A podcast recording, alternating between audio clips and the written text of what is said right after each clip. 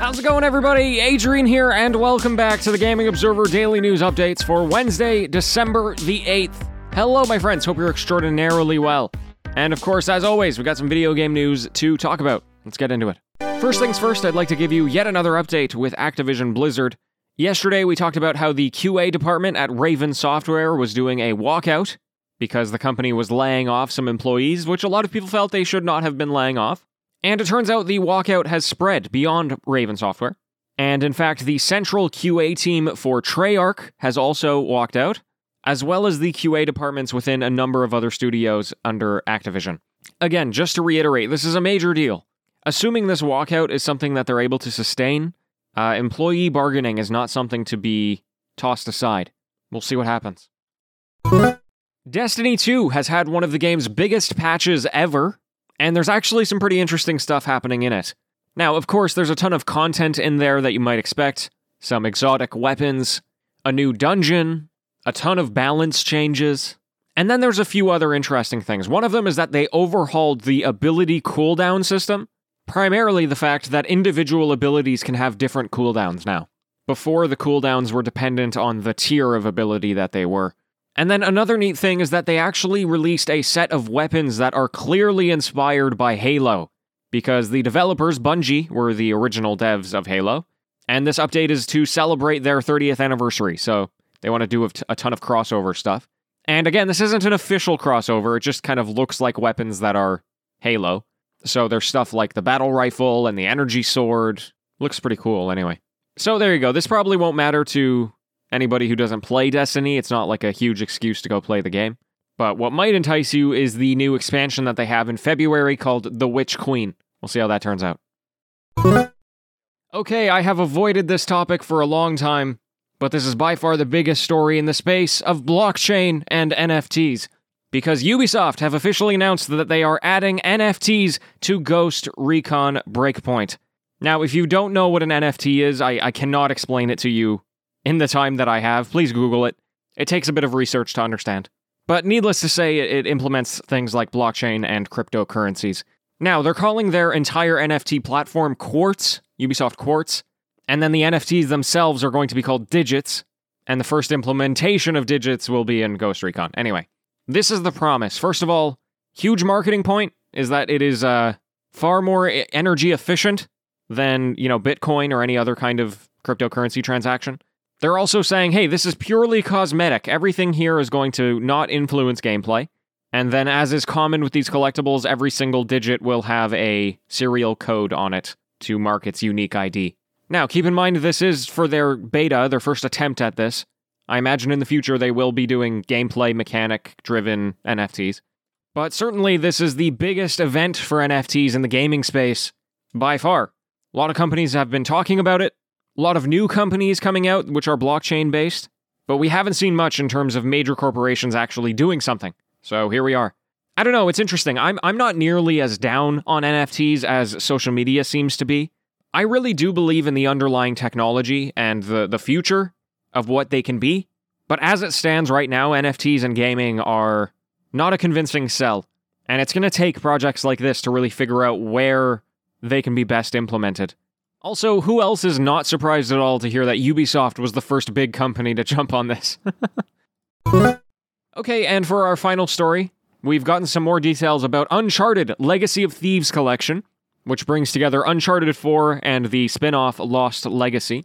So they've announced that it is going to be releasing on the PlayStation 5 on January 28th of next year.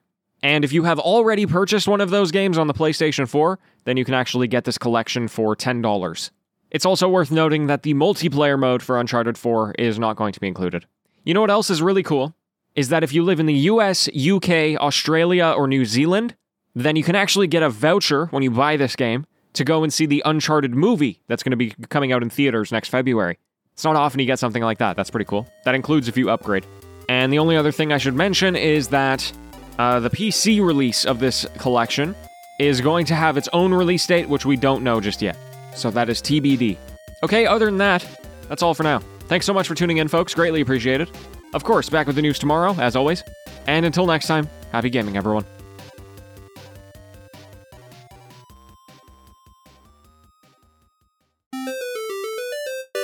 It's the TGO after show. Hello and welcome.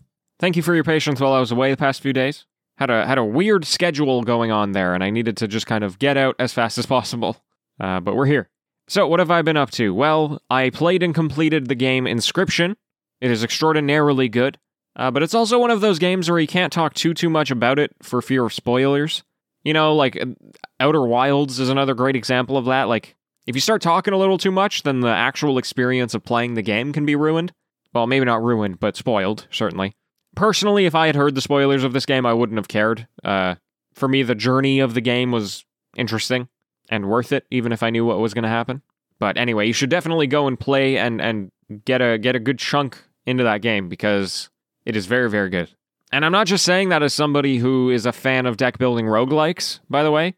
Again, I can't say too much, but if you know anything about the creator of of the game, uh, he is known for subverting expectations and doing something a little funky. So don't don't just look at the gameplay mechanics in the trailer and be like, ah, yes, this is yet another Slay the Spire. You know, it's, it's not. It has a definitive beginning and end. Anyway, what else is going on? I don't know. I, I finally talked about NFTs today.